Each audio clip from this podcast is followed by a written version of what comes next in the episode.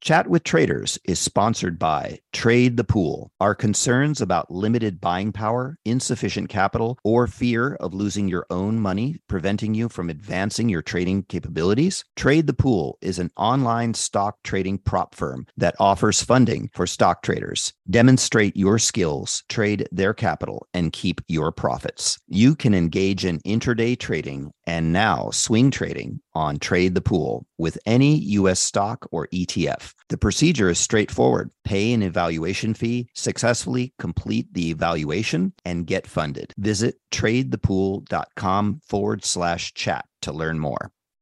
You've seen the headlines. Bonds are making a comeback. But if you've ever tried to invest in bonds, you know what a clunky, complicated, broken experience it can be. That's why at Public, they took fixed income and fixed it. Now you can find, evaluate, and buy thousands of bonds with an investing experience designed this century. Add fixed income to your portfolio with corporate, treasury, and municipal bonds. Go to public.com forward slash bonds podcast to get started. This podcast is sponsored by Public. Full disclosures can be found at public.com forward slash bonds.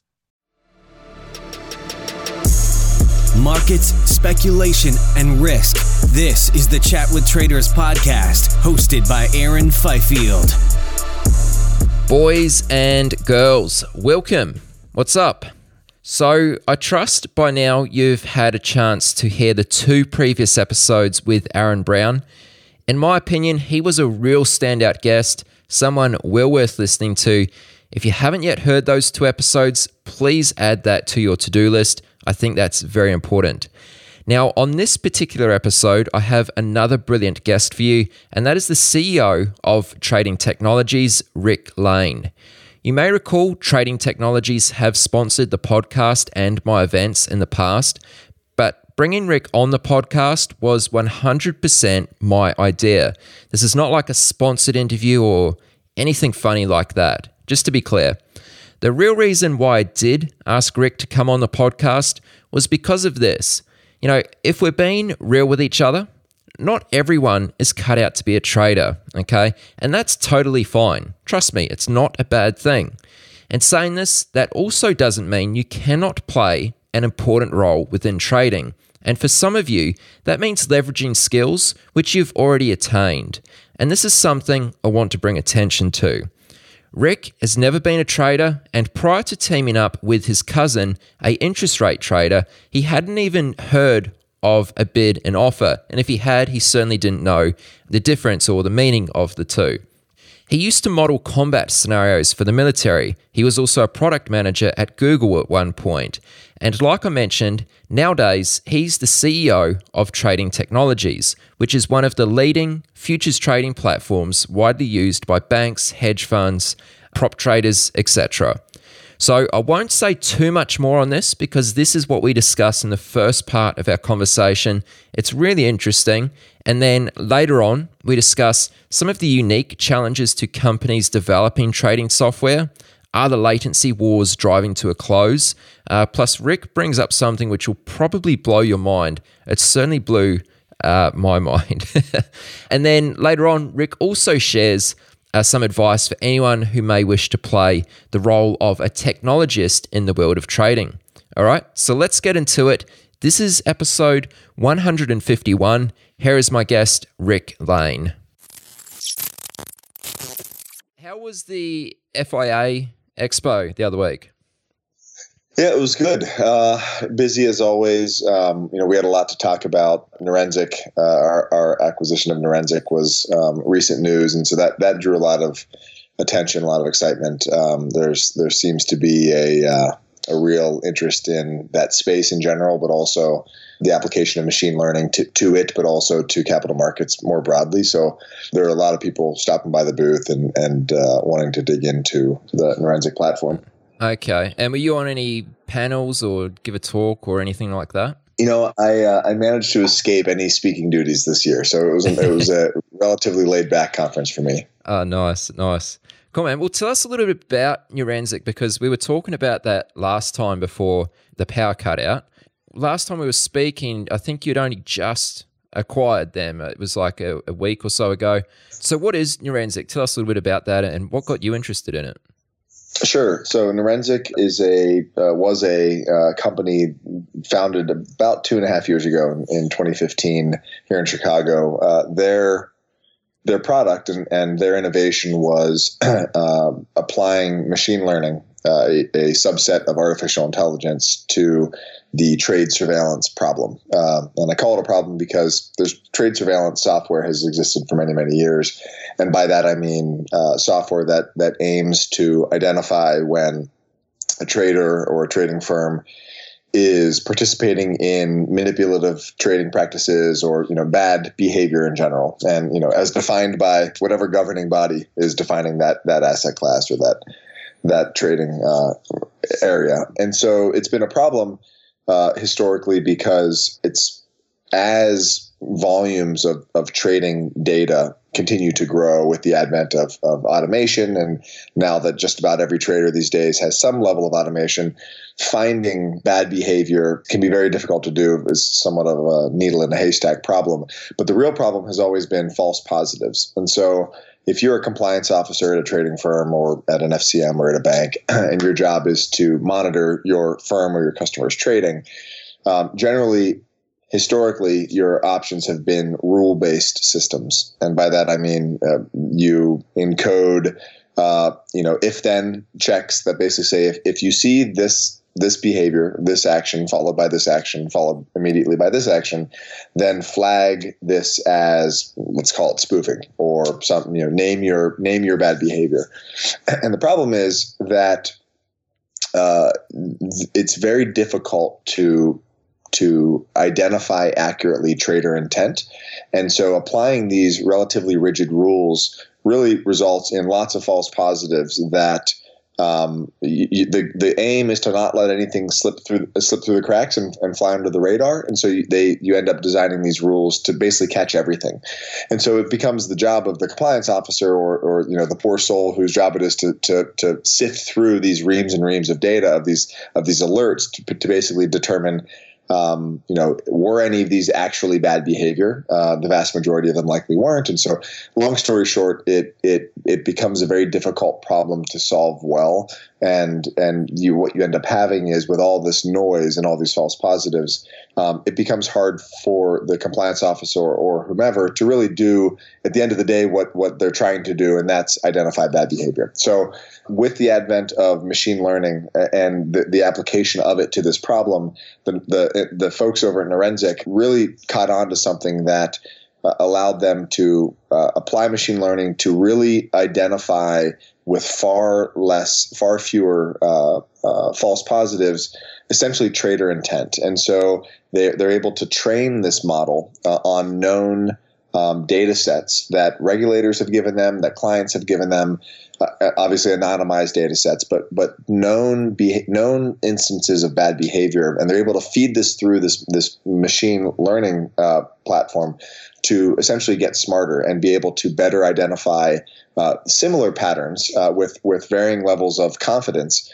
um, on on real time data, and so uh, it has resulted in, in what what's called Neurensic Score, which does just that. It's a platform whose whose reason for being is making it incredibly easy to take you know hundreds of millions of, of records of trade data within a trading firm and very quickly identify uh, you know sift sift the the noise from the meaningful bits of, of insight and allow a firm or a compliance officer or, or even an individual trader um, to to understand uh, very easily their trading behavior and to make sure that they're staying above board. Where we find this really compelling is it's still to this day that the Neurensic Score product um, is uh, a, an installed on-site application, and and kind of a, there there is a, a, an integration process and an installation process when a, a, firm wants to say, hey, you know, I'd love I'd love to have my trading activity monitored by this. Where we see this as being a really compelling bolt-on to what we're doing at TT is in making this really software as a service, the same way our TT platform is. So if you're a, an FCM, a large bank, uh, trading firm, or even an individual trader, and, and you want to uh, have the protection of something like Score. Um, it's literally just a, a click away uh, and and all of your trade activity without doing any integration, without doing any installation, um, will will run through this process, and you'll get your reports, it, daily reports, hope soon to be real time reports. So really bolting what's still kind of a a relatively high installation and integration cost platform like Neurensic that does these really innovative, really game changing things in the surveillance space, and making it as easy as as ticking a box um, for for the trader is something that we think is is really going to bring this type of technology to the masses, um, and I think it'll be good for everyone. Okay, so by the sounds of things, it was certainly up until this point, it's been widely used by people in compliance roles. Is that going to continue to be the case moving forward now that you guys have acquired it? Like, do you feel as though it's going to be used or be of benefit to like maybe even individual traders themselves who are using the TT platform, for example? So, so we do. So uh, what I would say is actually the Neurensic Score product um, has uh, penetration in in trading firms as well, and that's that's trading firms who uh, may be doing that uh, uh, on the request of their of their FCM of their broker, uh, it, but it may just be a trading firm um, who uh, simply wants to to make sure that they're taking every step they can. You know, trading firms can get very large, and, and being able to police all the traders within a, within a firm can, can be difficult. So um, we're, we're actually seeing adoption uh, uh, kind of across the board. But to answer your question, we absolutely do think that even the individual trader uh, would would benefit from something like this. And, and now that it's as accessible, and we haven't really figured out individual trader level pricing yet, um, but it would suffice it to say it would the commercial impact to an individual trader would be so small that it would be a no brainer for them to turn this on. And and by that I mean not just monitoring as an individual trader my own trading activity. But imagine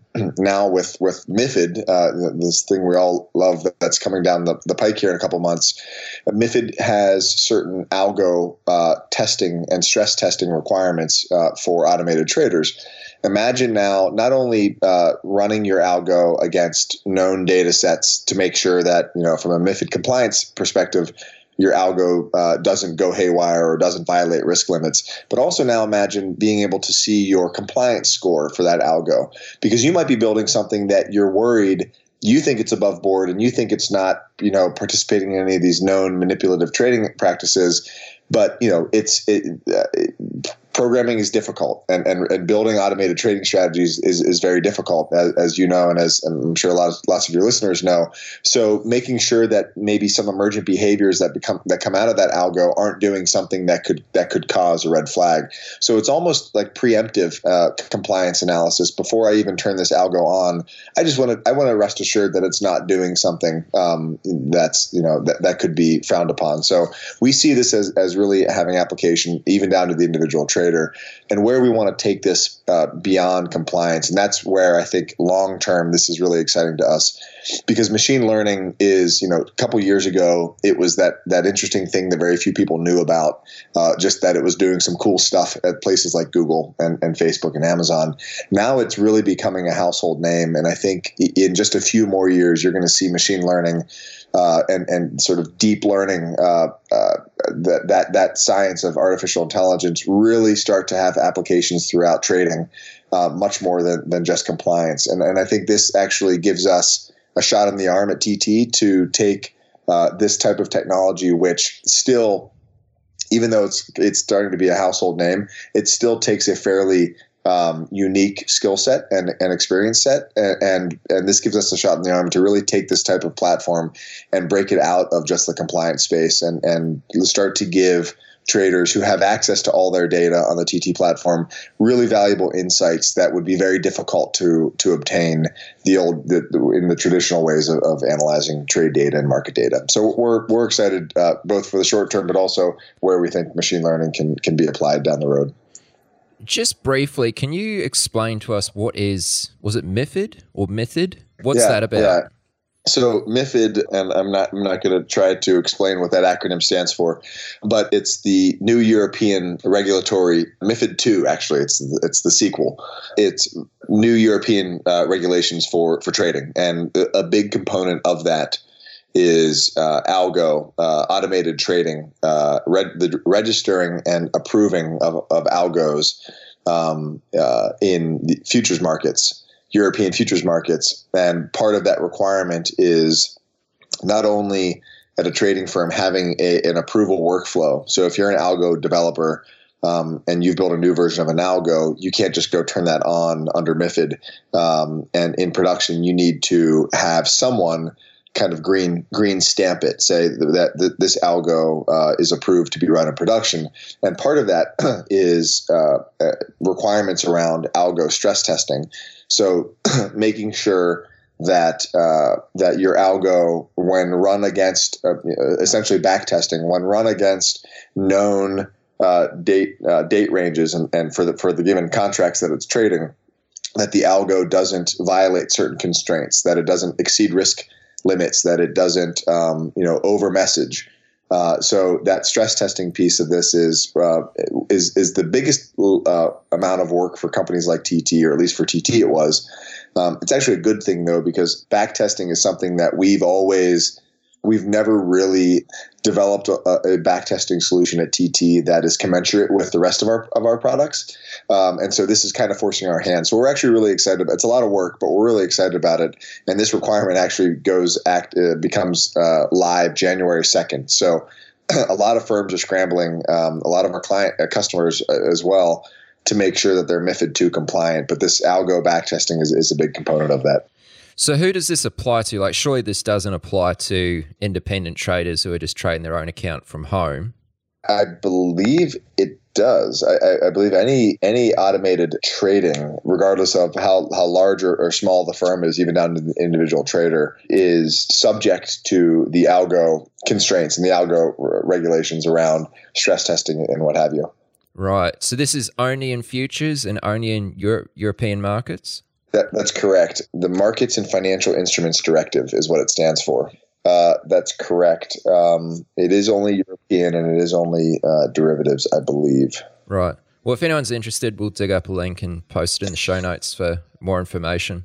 I suspect your listeners who are active uh, automated traders trading European markets are, are well aware of it. But um, if they're not, t- the, the clock is ticking um, and January 2nd, uh, for all, if uh, all signs are pointing to that date holding. So the clock is ticking. Okay. Okay. Right.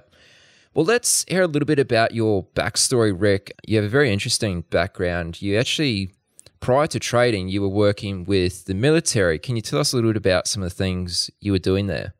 Sure. Um, I was actually working for a uh, U.S. consulting uh, company whose primary uh, client was the U.S. Department of Defense. So the various branches of the military, the uh, the Defense Department, the uh, the CIA, the NSA, the FBI, so on and so forth. Um, I worked in a um, in a modeling and simulation uh, group there. So we essentially built war games um, everything from campaign level uh, war game simulations. So you know, if if we went to war with country X Y Z, what would happen? And if the, if it was in the year 2025, uh, and and we had these capabilities and they had these capabilities, sort of what would happen? And so we you know we would we'd build a computer simulation that would obviously not spit out the right answer because you know these were all very wild uh, theories and, and, and guesses. It was more about facilitating the exercise itself, and so um, like most uh, militaries, I suspect uh, the U.S. Uh, U.S. military partakes in war games just to keep keep their minds sharp, just to think through some of these thought exercises.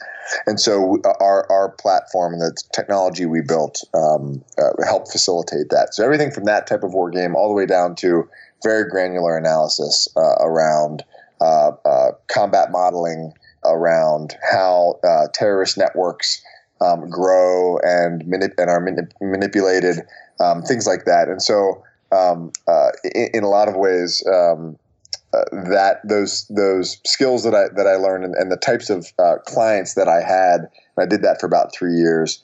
In many ways, similar to my experience coming into trading. I originally came uh, in, into the trading world um, because my cousin, who is actually one of the largest uh, interest rate traders at, the time. Um, this was around 2005. he saw an impending change in the interest rate markets and in the futures markets in general. And that was uh, he saw the the inflection point where automated trading um, was really going to change the dynamics of, of, of trading in general. And so he was a floor trader. So he, he basically convinced me to leave the, this world of, of wargaming to come out and help him kind of evolve into an automated trading shop uh, and sort of evolve with with the industry. And so um, I did that. I, I, took him up on this offer uh, and and came out and learned the industry for the first you know six to twelve months, which was one of the more humbling experiences of my life. But then started to build uh, started to build our own internal trading system that let us. Um, uh, try to stay ahead of the curve with respect to automated trading. And, and, you know, he was right, obviously. I remember when I came out to visit him before I accepted the offer in the fall of 2005, the floor was still a madhouse. It was it was just still craziness. He brought me down. It was one of the most one of the most vivid memories of, of, of my life.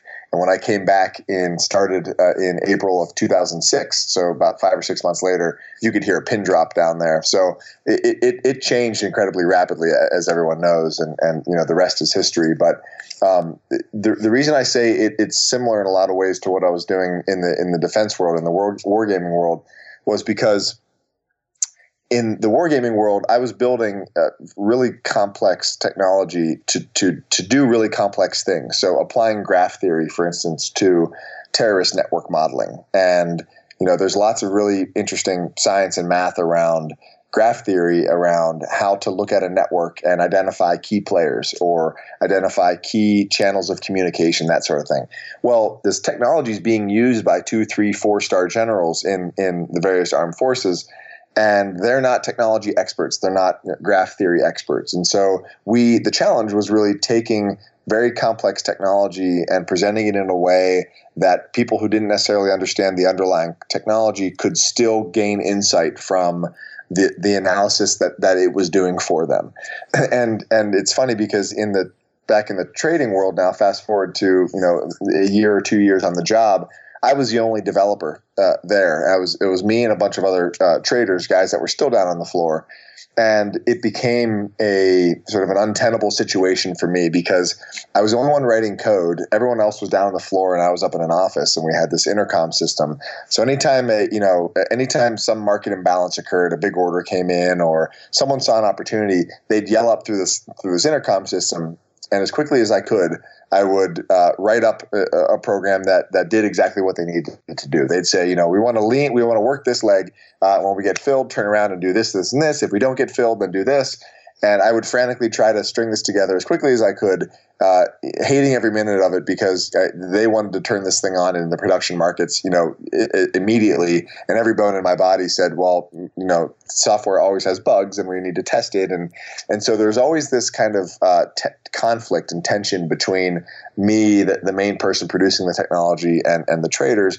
And so I basically said, screw it. I'm going to build a, a platform that lets these traders who know nothing about programming um, essentially uh, uh, uh, control their own destiny, allow them to build their own trading algos on the floor. They all had these kind of handheld Windows computers. So I built a visual interface that let them essentially put these blocks together, and these blocks all did something that these guys understood really well. We had a block that would make markets in a certain order. We had a block that would, uh, you know, pull prices in from a certain instrument, and they could string these things together in interesting ways that let them essentially build their own algos on the fly without me having to be in the loop um, and do it very quickly and also do it very safely. and, and, so, um, in a lot of ways, this the same kind of lesson learned that I had in, the in the wargaming space was was paying dividends in this space too, because I was having these these traders who would profess that they knew nothing about programming, essentially programming, although they didn't know it. And so it was just a really interesting thing. Anyway, uh, just to catch you up to sort of where we are today, we realized we had something with this visual with this visual algo development, um, something well, unique. Rick, let me let me jump in here. So I have a few questions just before we get too far ahead of ourselves um, around kind of around the time where you came onto the floor um, or started working with your cousin, I should say. But just one question prior to that, you know, these types of things you were doing with the working for the military or contracting to the military. You know, this, this sounds like very complex, advanced type of modeling and, and work. how were you able to test the accuracy of your models? Like, is that something that you had to do? In some cases, we did. So, uh, in the um, in, in, in things that were testable, uh, we did, um, and uh, I probably need to be a little careful about what I talk about in terms of what we're actually doing. But there were put it put it this way: some of the modeling we were doing. Um, we knew what the right answers were or should be, and, and we knew the constraints, and we knew based on a certain set of inputs what the output should look. And so we were able to test that that type of model very well. And we had enough data and enough know how and subject matter expertise in house to test that. Some of the broader things, so the, the more, uh, the more uh, uh, high level models where we were really testing, you know, if this capability is even possible 30 years from now, um, what will, what will it mean for our for our naval forces? Well, first of all, we don't even know if that technology will exist 30 years from now. So we certainly don't know if what the computer tells us is going to happen is is, is realistic or, or is correct. So there is really this this spectrum and the sliding scale between these types of, of modeling exercises that we had to do, and obviously it was depending on the client uh, and, and, depending on the problem they were trying to solve. Um, but in some cases we could, in some cases uh, t- testing that was was just completely impossible. Sure. Okay. I'd be interested to hear a little bit more about your cousin's motivations for uh, wanting you to come and work with him. Uh, so, how come he had the foresight to uh, want to automate some parts of his trading operation? Like, why did he feel as though it was necessary to do so in order to stay relevant? Like, what if he didn't do that? What did he think would happen? What if he continued to just keep doing what he'd been doing? Uh, great question. I mean, uh, what gave him that foresight? I, I, don't know. I think he probably saw enough. Um, who knows if, it was around? Uh, you know, he probably saw enough instances where um, clearly something that could move faster than a human was getting an advantage over him. Um, he probably saw, you know, the inflection point of technology in that space just in general becoming more mature. You know these, these were these were guys and girls that were down in the pit trading all day every day. But nevertheless technology was was becoming more and more prevalent you know whether it was the, the handheld computers they were using in the pit uh, whether it was uh, advancements and and clear investments that that like the CME and the Board of Trade were making in their electronic trading platforms I think he just really, at the end of the day, realized that technology had had kind of disrupted just about every industry, uh, save uh, you know the, the, capital markets and trading, and and and it had already done so to some extent in the equities market. Um, and I think he just he just was you know uh, thoughtful enough to to realize that it would happen to him as well, and he, and he didn't want to become a dodo bird essentially. So, um, he, you know, he, he didn't want to become irrelevant, and so it started out slow for us. It wasn't you know fully automating his trade uh, because you know he he was a really really good trader, and and in a way that even today, even with today's incredible machine learning technology, um, I think it would be really tough to replicate uh, with with a with a computer. Um, so this was really more about augmenting his trading initially, um, just giving him that extra little bit of edge and in the firm that extra little bit of edge, even not necessarily in, in, in terms of trading, but even looking at post trade analysis. So uh, really uh, uh, overhauling his his uh, the tools that he had to look at his trading from yesterday and figure out what went wrong or what went well. Um, so it, it wasn't really he, he didn't realize he had to fully automate on day one, but he knew he knew that's where things were going, and we took baby steps uh, to get there. Right, and when you came to work with him at the time, did you have any interest in markets, or did you just kind of see it as something that might be a cool technology project to work on? That's, that's a really great question. So I, I, I went to Georgia Tech undergrad uh, for, for college, and there was zero exposure to capital markets or to trading or really to finance in general. There, it's an engineering school through and through. That's changed, actually. I'm, I'm happy to say. But back 15 years ago, I came out of school with zero experience. I didn't know what a bid and an offer was, uh, believe it or not. And um, so, no, I came in about as green as someone can to, it was really the latter. It was it was me seeing that uh, there was a really challenging industry that technology hadn't quite taken a foothold. Um, and and I thought you know it would be an interesting challenge for me personally. So um, and I was obviously right, but uh, no, I, I came in I came in knowing about as little as you can know, and so the first six months or so was essentially boot camp for me, just getting getting up to speed and, and knowing the mechanics of the markets themselves, so that I could I could even hope to start to contribute in some way on a, on the on the computer side.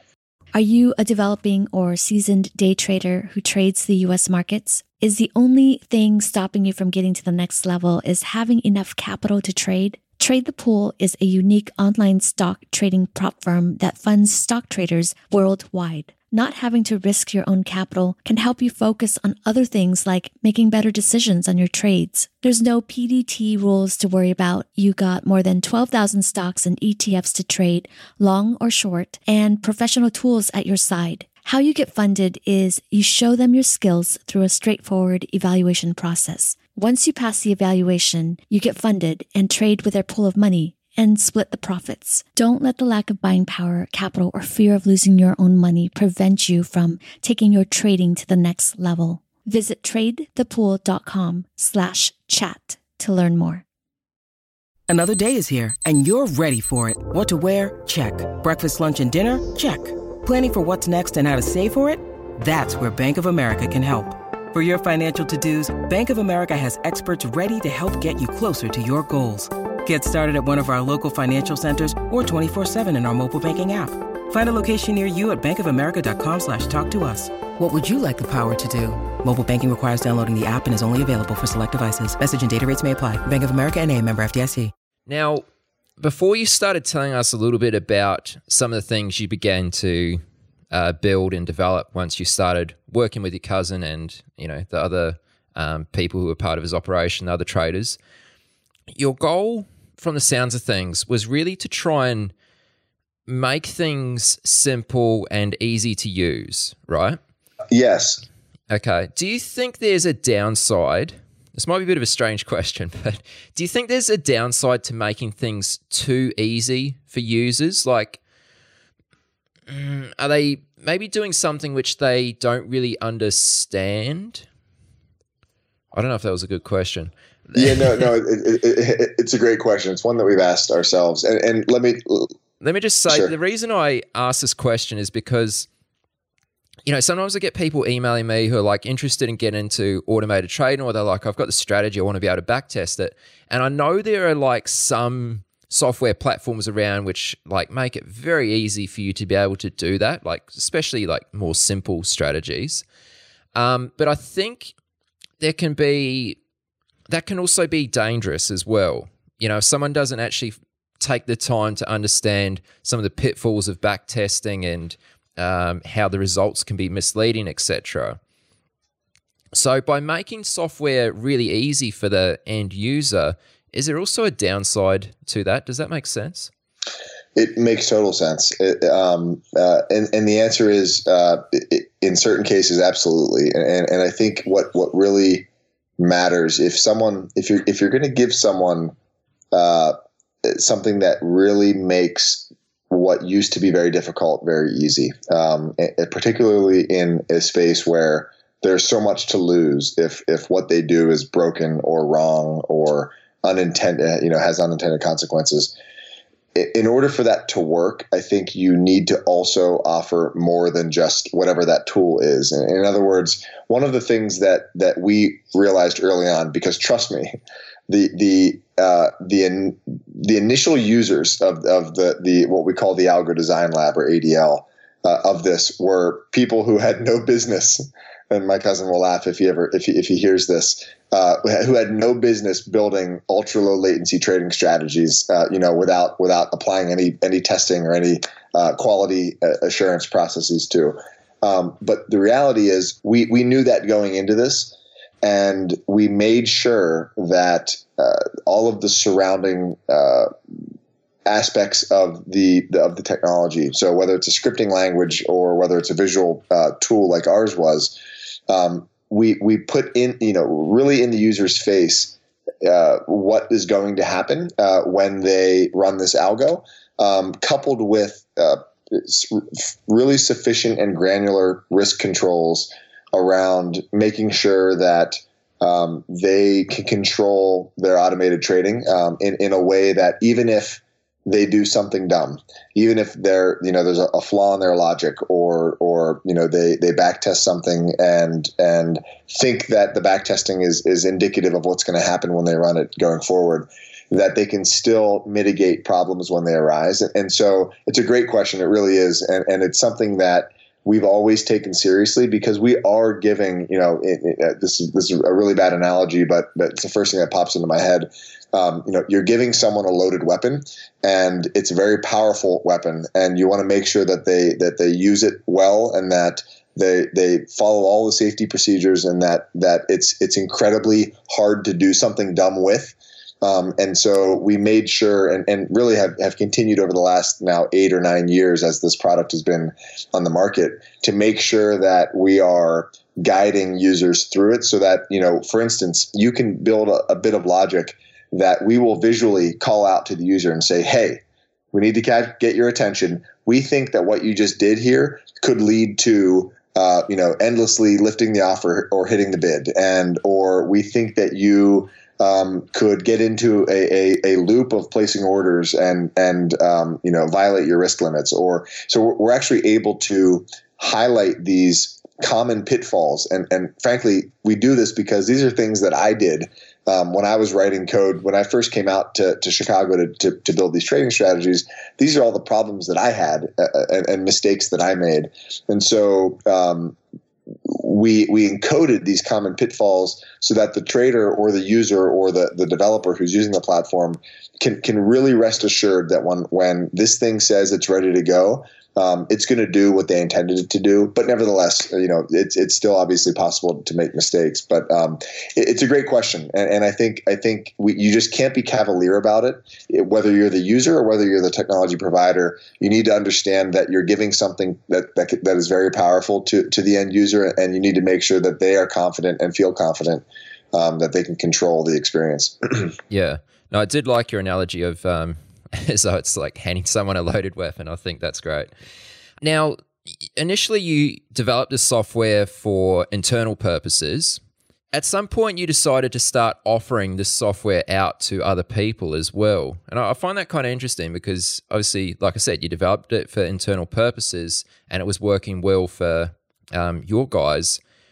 Why did you want to share it with others?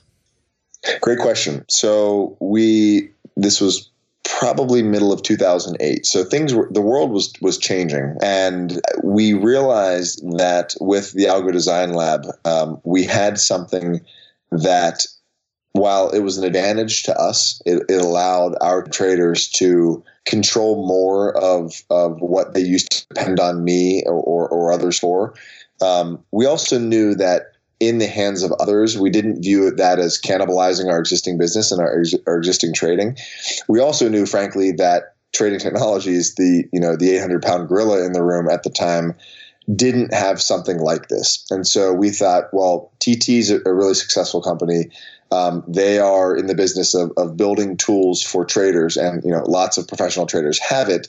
Why can't we supplement our our existing trading operation by selling this the software commercially.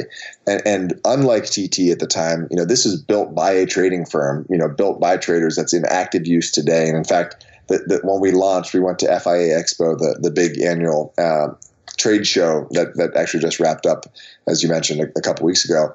Um, we went in, and at our booth in our demo, we had live trading uh, on on my cousin's account. We had uh, we had algos running all throughout the day we were so proud of that that we brought these giant speakers and these subwoofers that every time we got filled, it would like shake the it would shake the room that we were in, and and it worked. People came over and they couldn't believe that we were letting these things run as we were you know engaging in conversation and and we're like oh yeah by the way the, the people who built these algos you know they've never written a line of code in their lives. And and so it, it was we we we fit we thought we had something unique compared to TT so we said why let, let's give it a shot. Let's try to sell this thing commercially um, because we, we didn't think it would jeopardize our existing trading.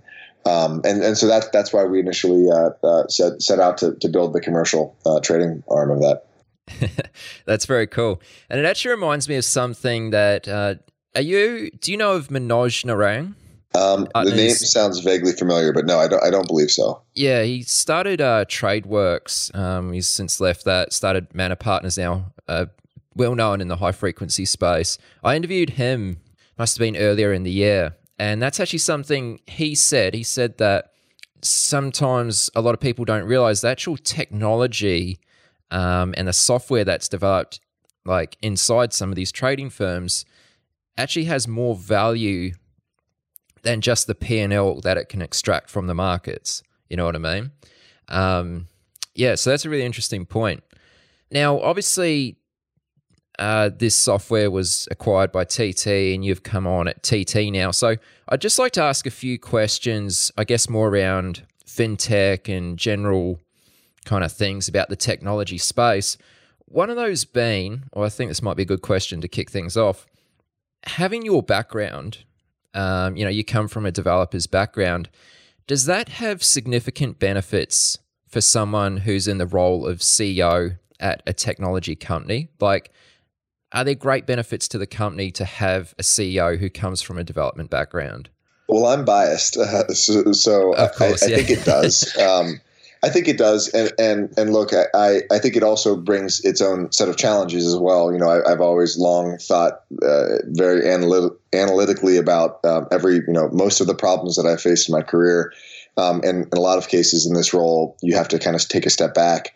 But I really I think it does, uh, and I think it does for a couple reasons. Number one, I mean, our, our job uh, our, our reason for being is is delivering and, and building and deploying technology. And so I think understanding the constraints in which we're able to do that well, and and and by that I mean the, the you know the, the rate and the pace at which we can innovate um, helps me forecast. It helps me um, uh, keep uh, priorities in line where they should be. You know, when when when you're you're constantly trying to to balance a global sales force who is hearing feedback from from the trading community and, and wanting us to build, build, build, and build new features and build new access to new markets and build new access to new asset classes.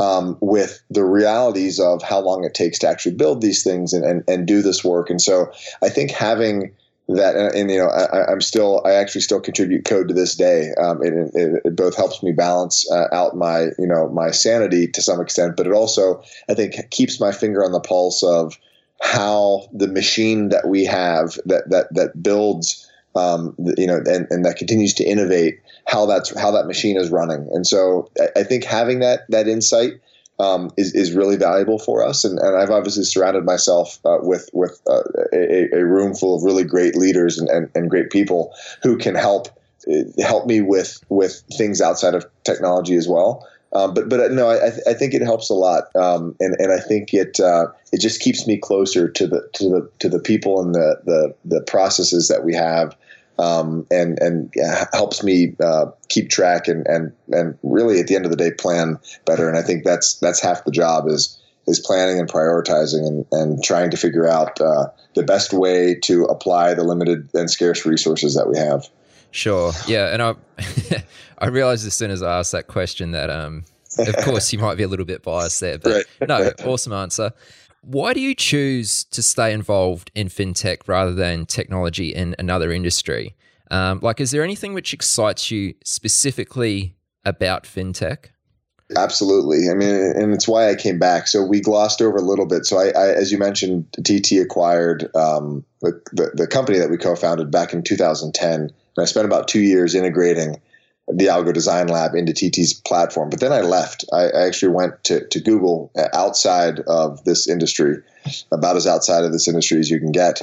Um, and, and pretty much immediately, uh, I, I felt the draw to come back. Um, it, it, turns out that um, less than a year later, the former CEO um, called me up and said, "Hey, I, I, want you to come back in, in, the CTO role, and really, I want you to rebuild this technology from the ground up." And at, at the time, um, uh, it was it was a no brainer for me to come back. And the reason for that is because at least the trading world and fintech is an incredibly broad term. You know, everything from banking to payments to, to trading and, what we're doing in our little niche uh, corner of the world.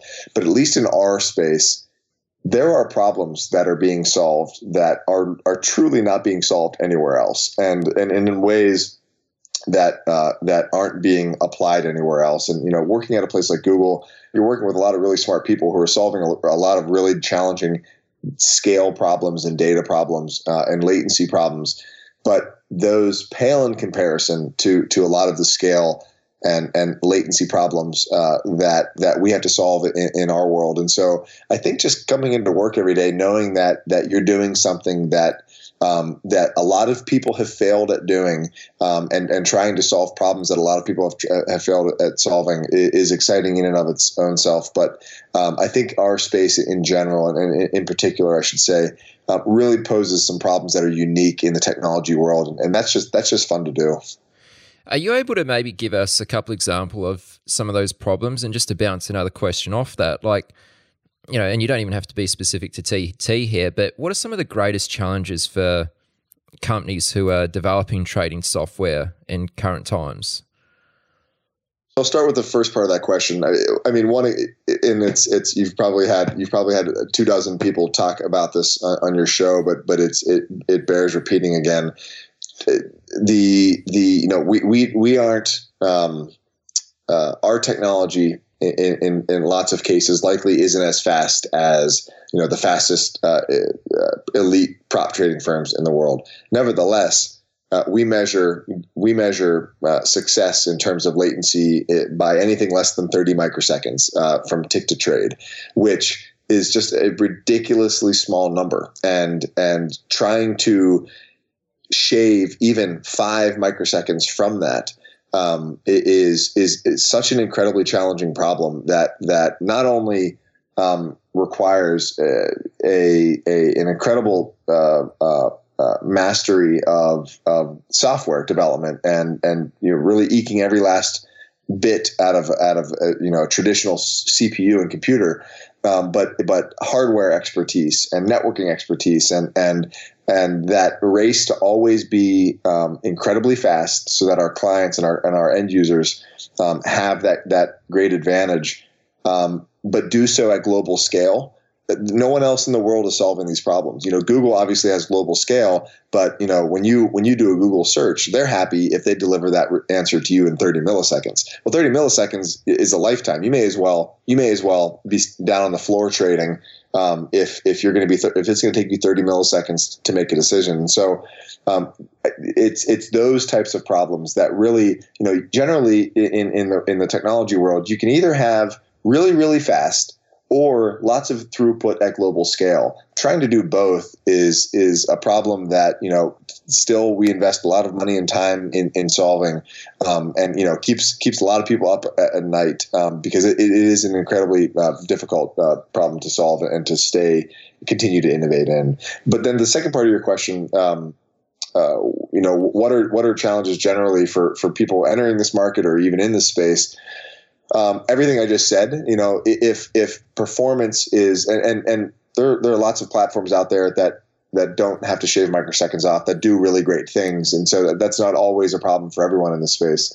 Um, but nevertheless, uh, it's it's an industry that changes, I suspect, rapidly than most, um, and and in as unforgiving as than most in terms of um, you know, for us, uh, and, and for I think for anyone who's who's trading multiple markets or building technology that that writes to that that connects you know their users and their clients to multiple markets, um, you've got different regulatory uh, uh, regimes. You've got uh, different exchanges who, who trade at different hours of the day, who, who use different technology that lets you connect to them, um, who have different rules around what you know how orders need to be formatted, and and they're always changing. And exchanges have have you know changed their platforms, upgrade their platforms, have uh, you know unplanned outages. Um, you know, have different holiday schedules because one's in, in Asia Pac and the other one's in the U.S.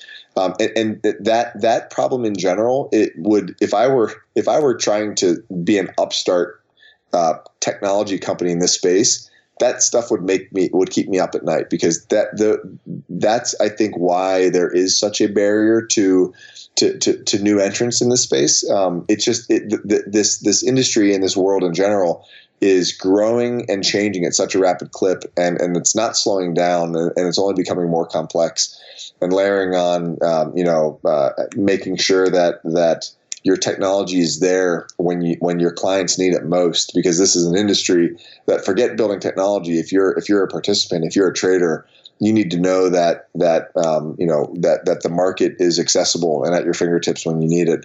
it. These are all just really challenging problems to solve, and even if you're not trying to shave microseconds off, in some capacity you have to solve them. And so I, I think those are that, that that really presents the toughest kind of set of challenges for for other providers. Yeah, and just as you bring it up there, what is your take on the whole latency race? Like, obviously, it's been a big thing over recent years, but you know, are we almost at a point where it's literally, and I don't like to really use this word, so I'm going to use it loosely, but like impossible to get much quicker? Like, is there, are we almost at the end of that trend? So, so what I'd say is some some people are, and in some uh, in in some instances, in other words, um, you take uh, you take the you know just pick the the, the most sophisticated uh, uh, prop trading firm or hedge fund that you can think of, and and and whoever that is probably has. Um, uh, in fact, I know they have some really really smart people doing some really really interesting things in, in terms of performance uh, for very specific trades um, you know they can they can embed that that that that algo on silicon. They can put it in, in an FPGA, uh, basically a programmable hardware device. They can even embed algos in in network switches. Um, and but those uh, those are few and far between in terms of the firms that have the resources and the capability to do that. But also few and far between in terms of the the, the applications where that level of that type of trading uh, can be applied. Um, then you take it a step back and, and look at a, a, company like us. Uh, so, so, so to answer your question, I, I do think we're, we're you know, a select few are are about as close to zero as they're going to get. Obviously, they measure they measure their latency in nanoseconds, and you can get smaller than nanoseconds, but um, they're they're really butting up against the speed of light constraints um, uh, more than anything else. And until we can go faster than the speed of light, um, we'll we'll have a problem getting faster. But but but what we're also seeing is technologies that were five years ago only available to a select few um, become commoditized. And so where TT stands is we're not we're not embedding algos on network switches, but we are uh, leveraging uh, s- some commodity, but even some what what we would probably not classify as commodity because it's slightly higher end and slightly more specific, but still lets us and our client base um, remain incredibly flexible. In other words, if you've built an algo and you embed it on a network switch and you realize, oh crap, I, I did this one thing wrong and I need to now go change it. Well, you know, good luck uh, getting getting that that fix embedded in there. Obviously, it's possible, but it's going to take forever. Uh, versus, you know, you're using a platform like the Algo Design Lab. You know, you can within a minute make a change, test something, see it doesn't work, make another tweak and deploy to production and do so, you know, where your algo is quoting in 20 to 40 microseconds. That's really, really compelling. And that's, that's possible because a lot of the technologies that we now leverage, which were incredibly expensive and probably out of our and most people's reach five years ago, now are. And so I think what you'll see is there's almost two curves. There's the one that the, the, you know, the Uber, you know top 0.01% of participants are, are able to do in terms of microwave towers and and all the, the types of things I mentioned earlier. Um, and then there's kind of the the commodity curve that and, and they will eventually converge. You know, t- ten years from now, TT will certainly have microwave towers, and we'll, we, we will have uh, algos embedded on silicon um, for certain applications and for certain clients.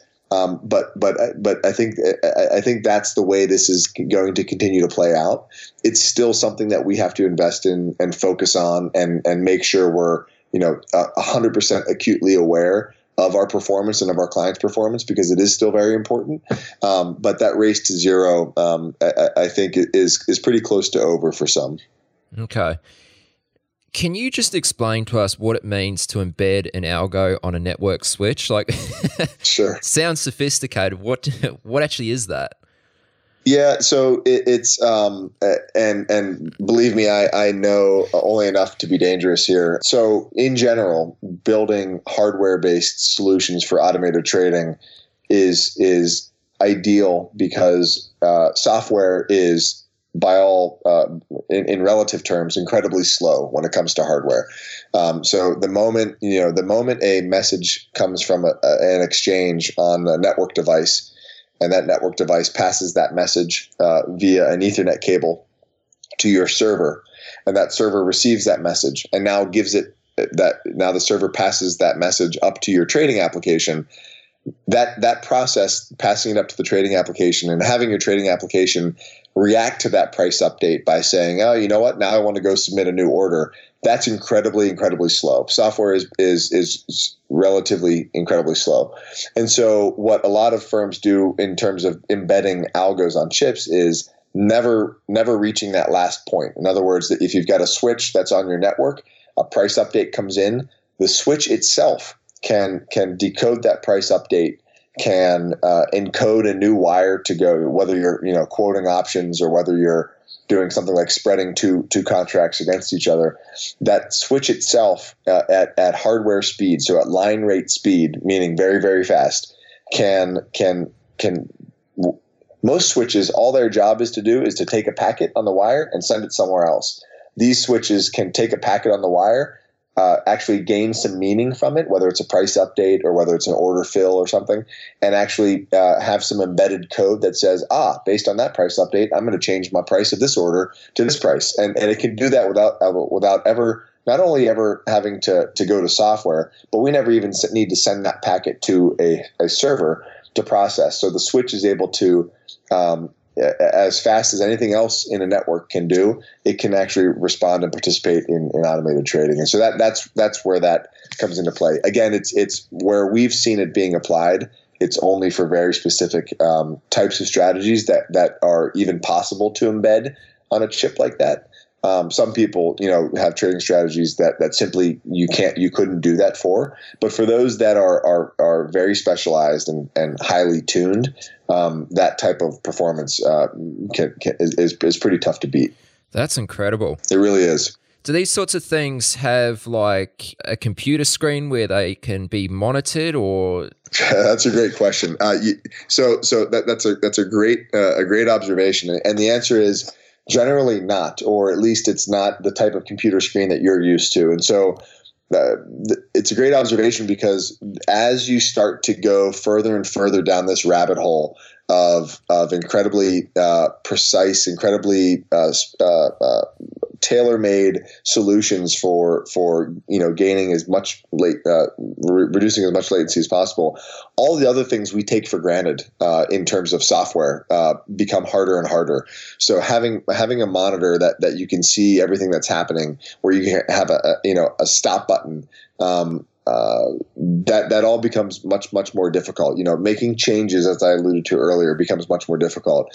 So so the, the, people that are doing this, they've got systems in place that that they can shut things down if they need to, and and certainly they've got monitoring software that can um, look at something like the equivalent of a drop copy, or that can that can keep track of orders that have been placed but it's not a screen like you and I are both used to looking at um, because it is something sitting on a on a network device essentially.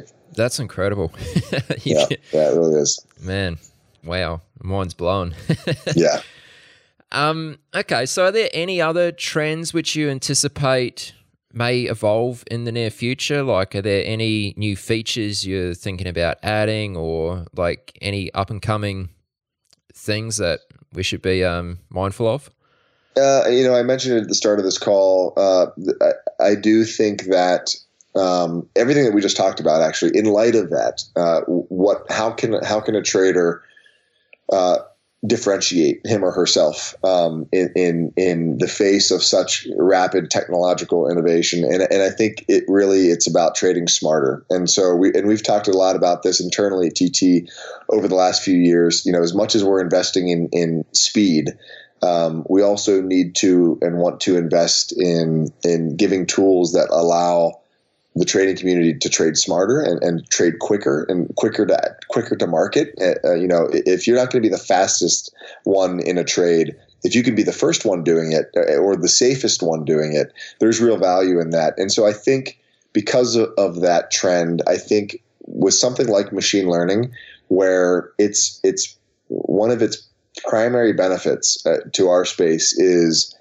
uh, taking a problem that that most traders are facing today, which is being inundated inundated with with data, both their own trade data, market data, trying to glean insight from that so that they can so that they can trade smarter, so that they can analyze their trading activity, potentially glean insights from from that data. We think that technologies like machine learning, as they become more accessible and more approachable, um, will start to empower even you know an individual trader to to uh, and, and that really we think is the new frontier in trading is is enabling that trader to make more sense of their data um, and turn it really from something which is a burden today uh, into something that that could be a gold mine um, for for new insights. And so I think we'll see that trend continue. Um, it's exciting for us. I mean, we're we're now just getting our feet wet with with machine learning, you know, by virtue of the Neurensic acquisition, but um, I think you'll start to see a lot of data related technologies that are more about scale and less about performance um, continue to to emerge and evolve. Right. Okay. Awesome, man. Well, Rick, let me ask you one last question. One of the reasons why I wanted to bring you onto the podcast is just to is to speak with you because you're not a trader, right? But you're very involved in the industry. Obviously, you're CEO of Trading Technologies. And obviously not everyone is cut out for trading, okay? But that doesn't mean they can't be involved in the industry in some capacity. For anyone who like kind of likes the path that you've taken or would like to get involved in a technology company that works in the trading space, is there any advice? I know it's a very kind of broad question, but is there anything you might suggest for someone to, you know, give them a leg up and help them get into this kind of space? We have conversations like this. You know, we have a we have a, a, a big intern program, internship program at TT, and obviously that's somewhat of a predetermined, selected pool of people that that have an interest in our space.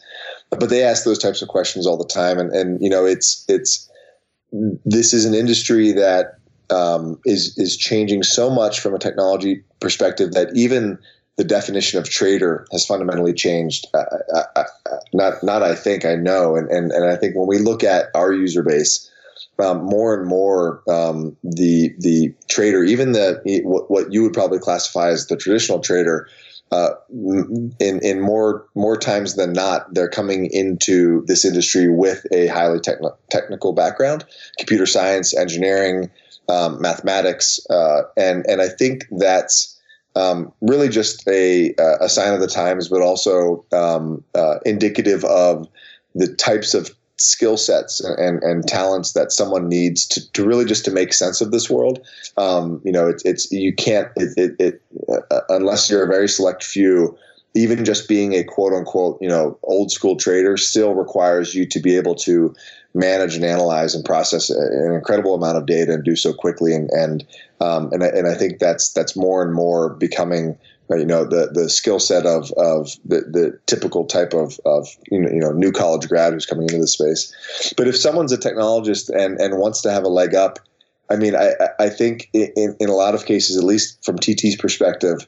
Um, uh, uh, having an interest and and and a, a track record of wanting to and, and doing and solving um, interesting technology problems um, will, will certainly give you a leg up. I mean, I would say that roughly 50% of the people we interview for uh, for uh, technical roles at TT have some experience in trading. Um, I think it's it's an industry that if you don't if you don't have some passion uh, for uh, for the industry itself and not just the technology, it's going to be hard to be willing to face the, the, incredible challenges that you face every day.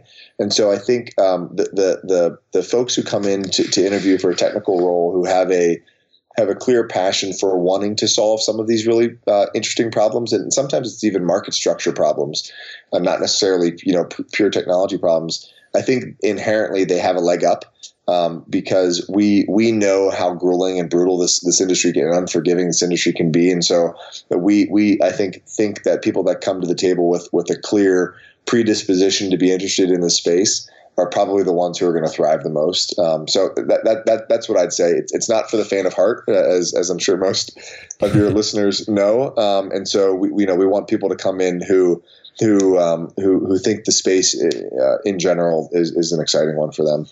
Very good. No, that's awesome, Rick. I, I think that's that's really helpful.